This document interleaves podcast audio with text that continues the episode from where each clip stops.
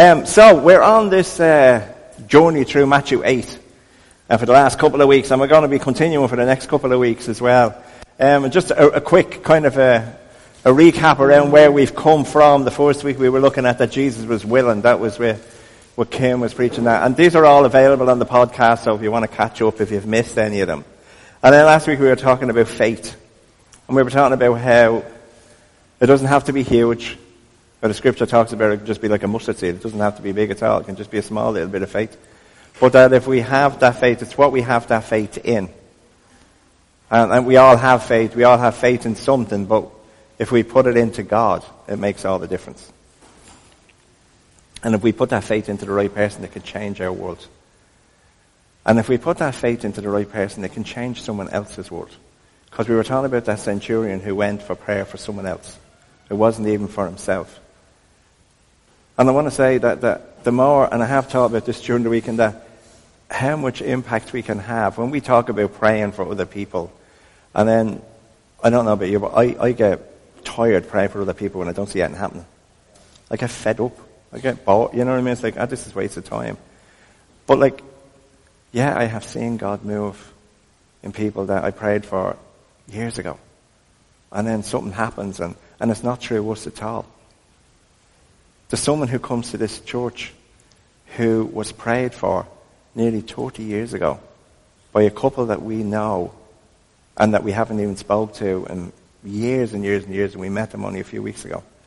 But they had been praying for this person years and years ago. And it took nearly 30 years. But they have come around and come, come to God. So it doesn't go to waste. Whatever you're asking God about, He doesn't forget. He's not like us.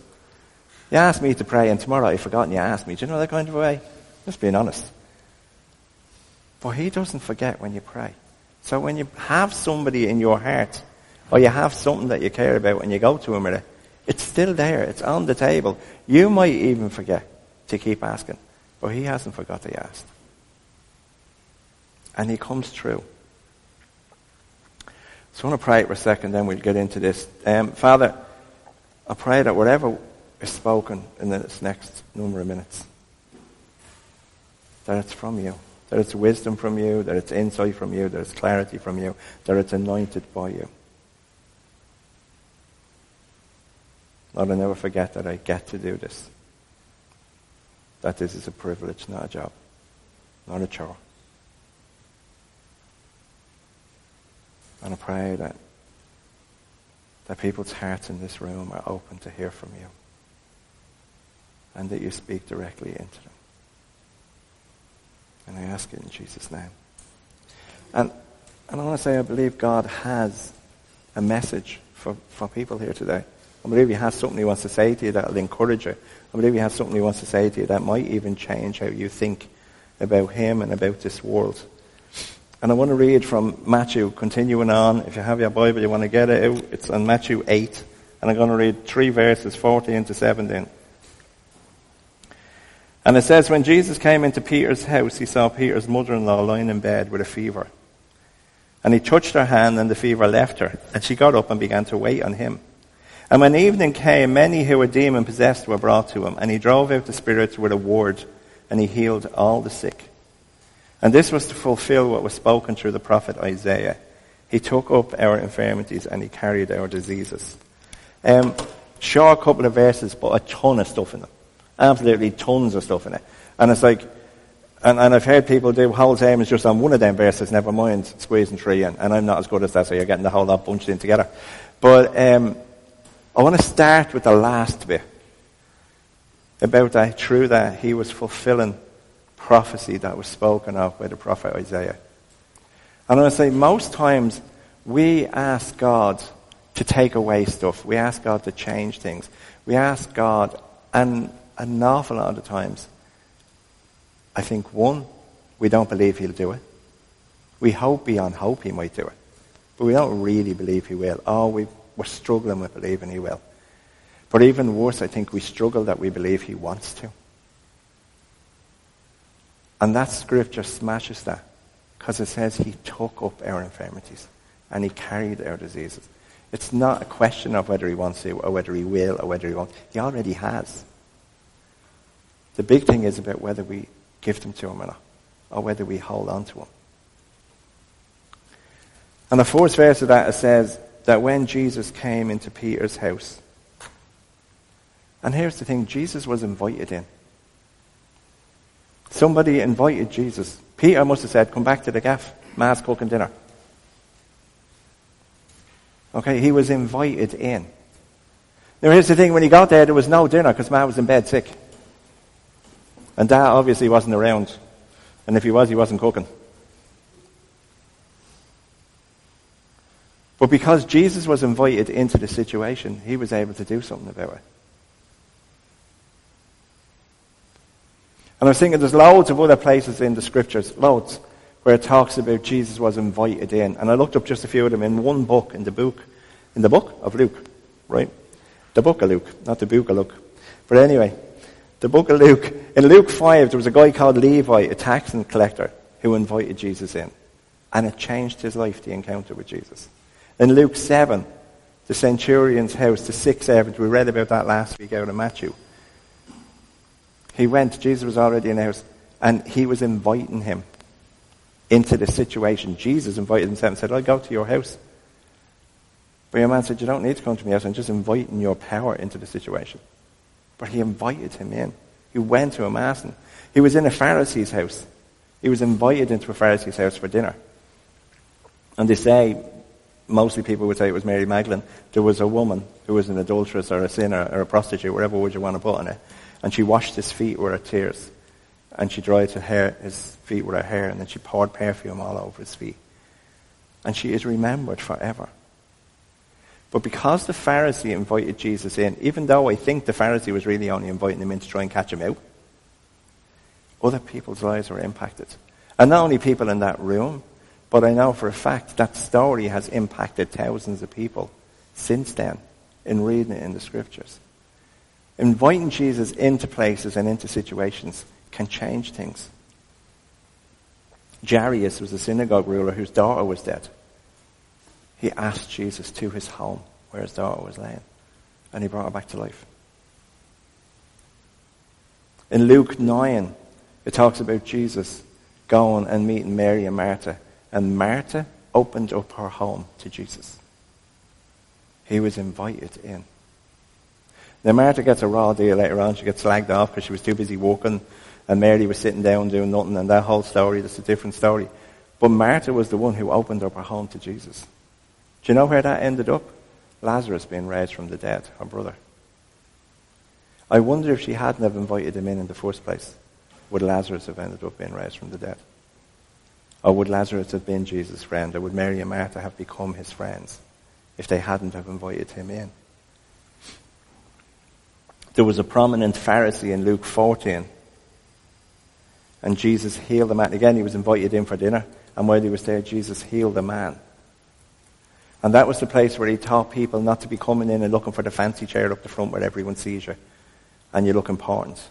He said, no, don't go for the important stuff. Go for the low stuff and then people will raise you up to the important. Because the worst thing that can happen is you go and get the important chair, and then someone comes up and says, "Sorry, you shouldn't be sitting there. Get out." And you get embarrassed and all the rest of it. Then there was Zacchaeus, the tax collector. He was the guy who climbed up the tree to see Jesus. He came down. He invited Jesus for dinner. Invited him into his house, and he went. Sorry, Jesus invited himself. He said, "Today I want to have dinner in your house." But your man said, "Yeah, come on, brilliant, come." And when he was there, he turned everything around. It changed his life forever. He said he'd give money back to the poor, he'd give money back to people he cheated. He literally changed everything. Because he had Jesus in it. In Luke 24, there was two guys on the road to Emmaus. This was after the resurrection. And they're walking along and they meet Jesus. And he's walking with them and he's chatting to them. But they don't know who he is. And then, when they get to the place where they're going to stay, he goes to leave. But they invited him to stay with them. And he did. And they had dinner. And when they had dinner, he, they recognized him. Because he'd done thanks over the food. And they recognized who he was. And you know what was changed in their life that night? Their despondency was broken in an instant. Their loss was cured in an instant. Because the whole way along the road they were telling them, there was this man and we thought he was the one. But he's dead. And then the last one I want to say is in John 2. And it's the story of the wedding at Cana. And I love this line in the scripture. It says, because Jesus and his disciples were also invited. Jesus and his disciples were also invited. And I was thinking, someone brought in John Edwards' book this morning. I don't know who it was. and left him on the table down there. Um, but I remember the day that we were organising John's wedding, John and Tricia's wedding, and they were doing up the invitations. And that was the scripture that was put on the invitations. Jesus was invited to. And it was the most spectacular presence of God in that wedding I've ever experienced. Because Jesus was invited. And the bit I need to say to you, I think, is do you need a miracle in your life? Then invite Jesus in. Invite Jesus in. Are you the person who's there looking at him going by? Like Zacchaeus? Because he might well be saying to you, I want to come into your place. But he's not going to come and kick the door down. He's not going to come and push his way in. He's going to wait until you invite him in. The reality of it is, he has made the way of salvation. He's done all of that work. He's taken up our infirmities. He's broken our diseases. He's set people free. But if we don't invite him in into our situations, then we don't get them benefits. They pass us by. So if you need a miracle, bring him over for dinner. Say, Jesus, come on in, I'll buy the chips. Let's sit down, have a chat about this. He's in the miracle working business. Over and over and over again. But he gets invited into the situation. He won't push. He just won't. He's not that kind. The second thing that struck me was that he touched her hand and she was healed. He just touched her. And they went else. Touched her hand and spoke a word. And we looked earlier on, a couple of weeks ago, about him touching the leper. He stepped out with the boat and he touched the leper. He shouldn't have touched the leper because the leper represented death. And it made him unclean and all that kind of stuff. And he was never going to get caught up in the religiosity of what his day was if it meant helping somebody else. Talked last week about him curing people on the Sabbath when he shouldn't have been doing it. He stepped out all the time Jesus was willing to step out of what we, the boxes we put him into, and go, no, you need help, I'll go and do that. People that say Jesus doesn't operate, God doesn't do things outside the church. He's not going to be in, in whatever the place. He's not going to be in a circus tent in the middle of Jerusalem. Okay? But he is. The boxes that we think God operates in and walks in are boxes that we made, not ones he made. He made the whole earth. He just spoke a word and this planet came into existence. The whole planet. And, and, and, and I did think about this myself because I do hit myself over the head and go, Brian, you're stupid. Because how many times I go, I'll ask God about that and go, oh, that's a bit big. I don't know if it, like, it's probably not going to pull that one off. Do you know that kind of way? I'm sitting on something at the minute around this building and, and there's another building that's becoming vacant across the road. And I'm looking at it and I'm going, that's a nice building. Now we're still chasing the one up in the village. I still go for that. But I'm looking and there's a thought coming into the back of my head. Ah, you'll never get that. That's a bit big. And then I'm going, but God made the universe. Think it's too big for him to give us a building? Think it's too big for him to give us the favor and get that? No. Of course it's not. Common sense even tells me that, never mind faith. If I believe this God is the God who I say he is, he created this world. He created the bricks that these things were made with. He gave the people who built it the skills to build it. He can give you and me whatever we need to have by a word. He can bring a healing by a word. Not by some big rigmarole. We don't have to do a fancy dance up and down the front. Scream hallelujah, shouting in tongues, and go, and then everybody gets healed. A word. Simple word. He walked in, touched her, and said, Get up. Done. Job done. No messing around. He healed a blind man. There was a dead child being carried in a coffin. He touched the coffin. She came back to life. He stood outside the tomb where Lazarus was and said, Lazarus, come out. Lazarus, come forth. A dead man got up and walked. He touched the blind man's eyes. He said a word, and the centurion's servant was healed in a different town.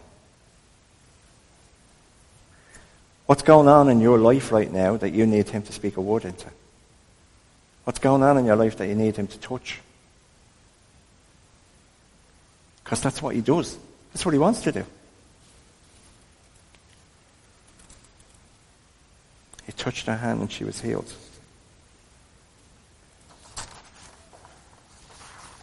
And the next thing was the impact that he had. Because the minute she was healed, she got up and served him. She got up and served him. And I was thinking, I think it was last year sometime, Shane preached here one morning on that scripture. And he preached about the first thing that Peter's mother did when she got up, was serve. And he challenged us to serve.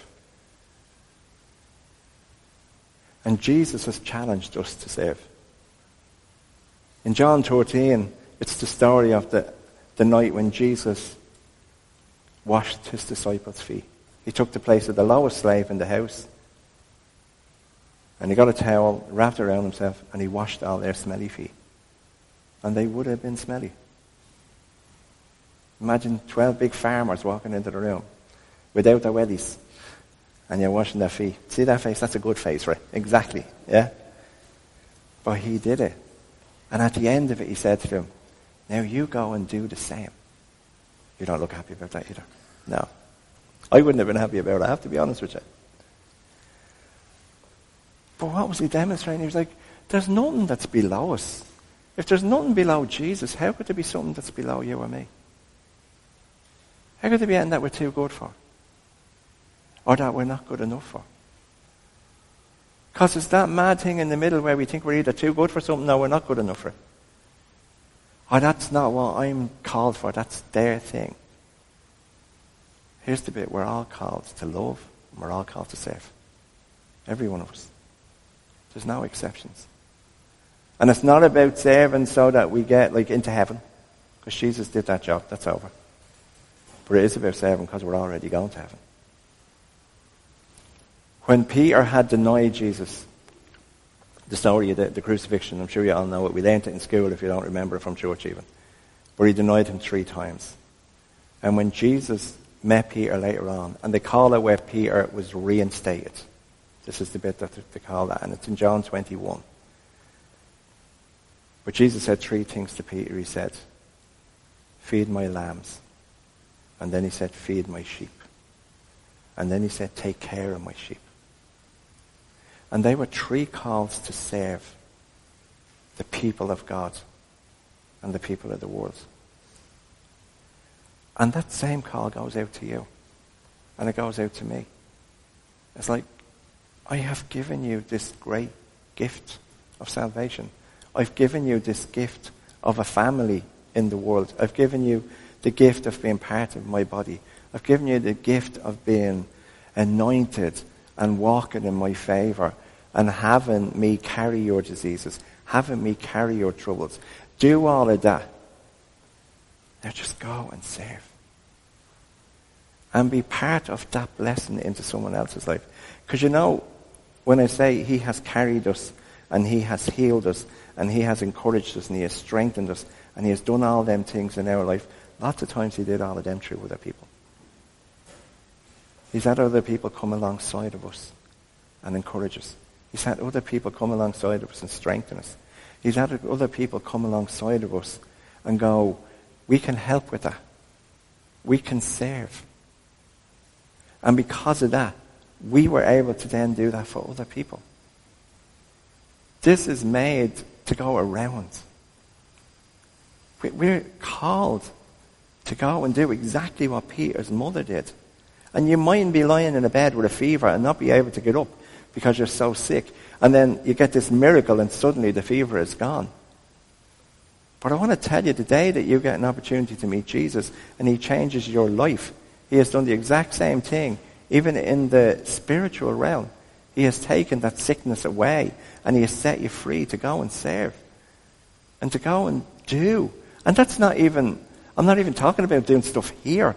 I'm talking about in your world, wherever it is you live, you walk, you go to school, you, you, you hang out with people, whatever community you're in, you have an opportunity to be the hands and the feet of Jesus.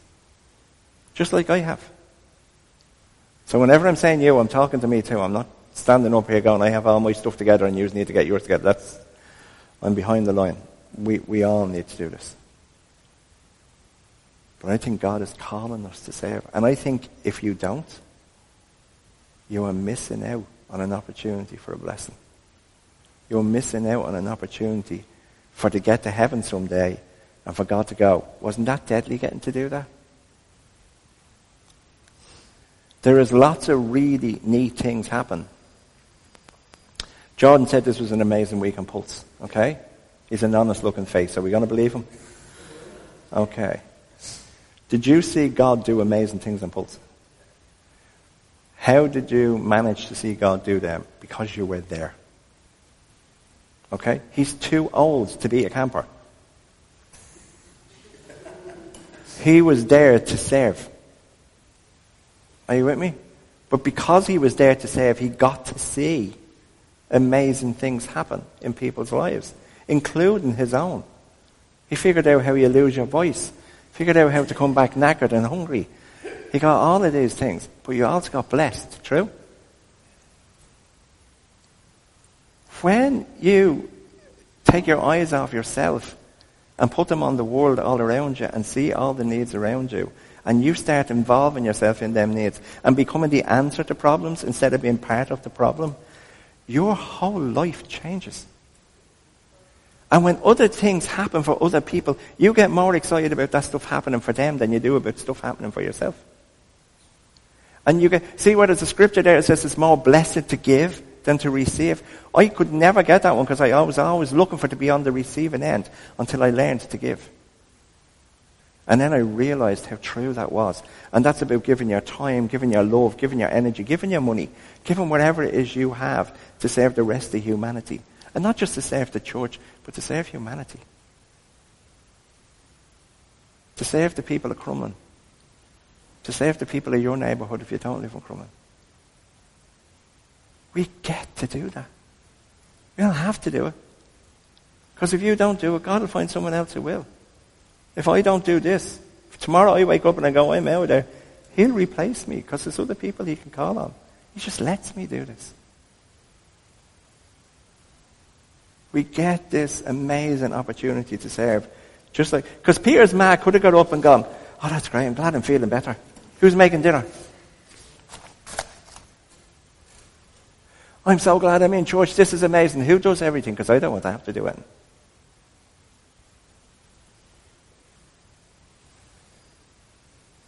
Someone should clean our neighborhood up, shouldn't they? Someone should take all the weeds up. Someone should do this. Someone should do that. Someone. Maybe that someone is supposed to be you. Maybe that someone is. That's the really encouraging bit, isn't it? Ooh, everyone's going, yeah, bring it on. Woohoo! 424. News spread, and they brought to him all who were ill and demon possessed and he healed them. In Luke 4.40, they brought him and he healed. In Matthew 17, 14 to 18, a man's son who had seizures, they had tried everything, including prayer. He'd even asked his disciples to help, and the disciples couldn't help. Jesus had loads of people brought to him who were demon possessed. And demons are not something we talk about very often in church. Well, here's the back history of it very quickly. A third of the host of heavens, which was the angels, were thrown out when the devil, when Satan rebelled against God. So there's a third of the, devil, the, the angels of heaven became what they now call demons. And they're wandering the earth, and this is not to try and scare you or frighten you or anything else.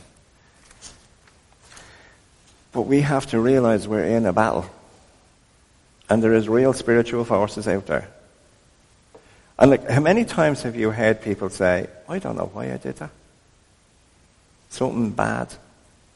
Or how many times have you seen something really evil happen on the, on the telly or something and you go, how could people do that? How could someone be that bad that they could do that? Because there's demonic forces at work in this world. There are spiritual powers at work. There's scriptures that talk about that we don't fight against flesh and blood, but we fight against the powers and the principalities and rulers in this world. Now here's the good news. We're on the winning side. Jesus has already bet them. Yeah? But that doesn't mean that they're not out there and active and trying to cause trouble and cause mayhem. Our son is 35 years old. He was 35 yesterday. And he was seven. He started having what we would now call panic attacks. We didn't know what was happening. We were only after getting saved. Sorry, he was even younger. He was five, six, about six. We weren't very long saved.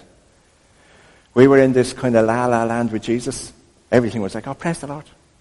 Didn't matter what happened, the house fell down, praise the Lord. It's lovely. Great. Praise the Lord. Praise the Lord. Everything is like, you know when you get into this like honeymoon thing, you know, that kind of way, everything is like, praise the Lord. That's great. You have no money in the bank, praise the Lord. So we have a chance of faith. I'm hungry, Usher and fasting, praise the Lord. Right, whatever. it's like, whatever, you think of it, whatever it is, it was praise the Lord. Like, it was just in this, it was a lovely place to be, actually. I wish I was still living there. But, but, um, and I often looked back on this for years. I looked back on this and thought, how did that happen? But I believe the devil had a go at us through Kieran because he couldn't get at us because we were that like, duh, praise the Lord. He was hammering us. There was all kinds of mad things happening in our life, but we were just walking around going, praise the Lord. We didn't think any different, right? Because someone had told us, when you give your life to Jesus, expect trouble. So we got trouble and we went, well, it's a ghost. Praise the Lord. Here it comes. Right? So, we don't tend to do that. We now give your life to Jesus, everything will be lovely. It's not. You're in a war. And, you, and, and you're on the right side now.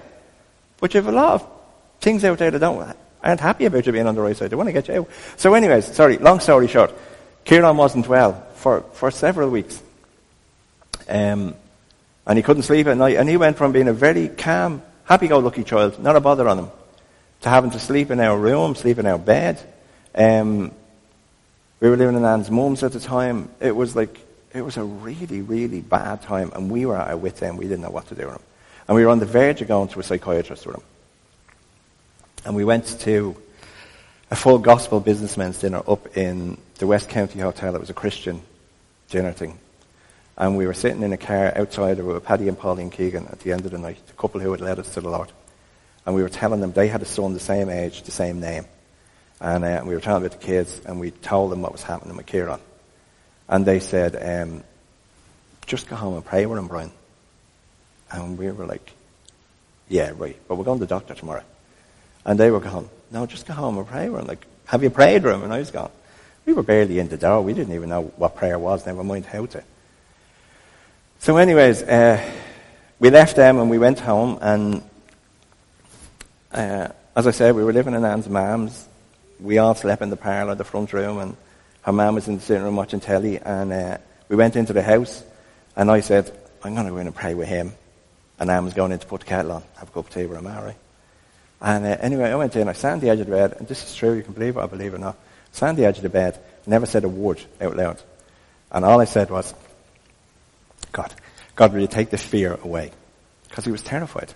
He was genuinely terrified. And we went, I went inside and Anne said to me, did you do it? And I went, yeah. And she said, well, and I went, I don't know.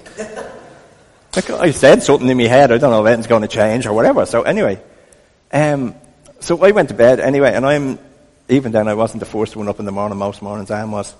But uh, she was up and the kids were up and whatever happened anyway, I got to have a lie in for an extra 10 minutes or whatever. But when Anne came in anyway and she called me and she said, Brian, I said, yeah, she said, Kieran, tell your dad what you said, what you told me. And he said, I'm not afraid anymore.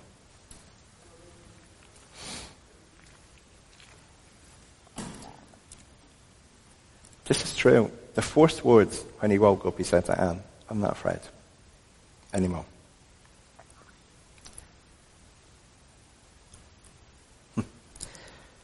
See, I believe that Kieran was being oppressed by a demon. That he was being attacked, that we were being attacked through our child. And I didn't even know it.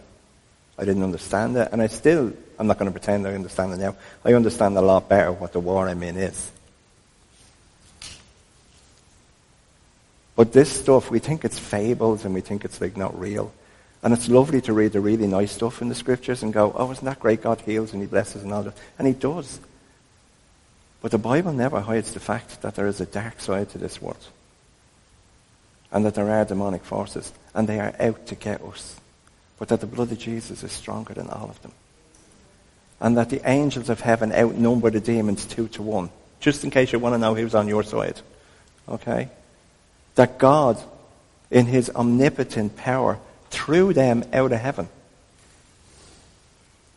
And that if we go to him, every time you see talk about demon possession in the scripture, it's they brought him to Jesus. And what did Jesus do? Set them free. They invited Jesus into the situation. This man brought his son, and the son was throwing himself into a fire. That's what we call today self-harming and suicide. And I'm not saying that there isn't illnesses that people suffer from. I'm not saying that. But I'm also saying we're calling a lot of stuff illnesses that's spiritual in, in essence. And that we need to look at stuff like that from all sides, not just from one side. And I've been in the places where they'd go, you don't go to a doctor, you just pray. That's rubbish. But I've also been in the places where they go, you don't pray, you just go to the doctor. And I want to say that's rubbish too. Because all doctors can ever do is treat and practice medicine. It's our God that heals. It's our God that heals. And it's our God that sets people free. And it's our God that has that power. And that power is available to you and to me. That same power. He fulfilled the prophecy. He took up our infirmities and he carried our diseases. It's done. What we need to do is start unwrapping the present and living in it. Amen. So, Lord, there you go. That's what I think you wanted me to say, God. So, Father, I pray that, that whoever's in this room, in whatever situation they are in, whether it's for them or a loved one, whether it's for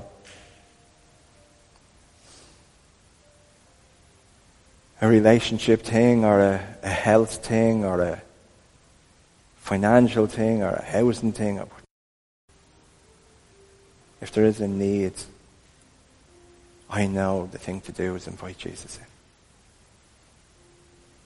So right now, I don't even know where you're at with God, whether you believe in this Jesus I'm talking about, whether you have a relationship with Him or whether you don't.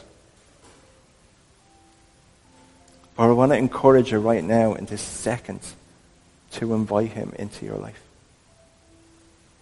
Invite Him into your world. And I promise you, He will change things.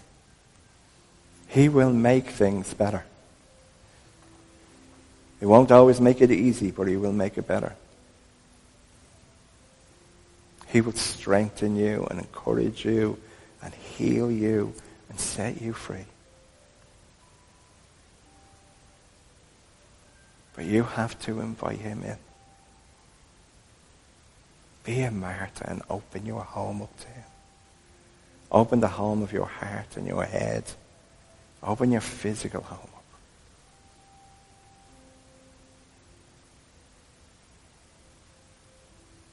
Let him in. And if you don't know how to do that, here's how you do. You just go, Jesus, I invite you in right now. Say it in your head, say it in your heart. Jesus, I invite you in right. You are welcome in my life. And I want to live my life with you in charge of it. So, Father, I pray your blessing over your people in this room. I pray that you would be with them every single day this week, and that whatever situation they may face, they will know the hand of Almighty God in it. They will know your favor. They will know your strength. They will know your wisdom. And Lord, I pray they will walk in your anointing as children of the living God in every situation, in every step they take. And I ask it in Jesus' name.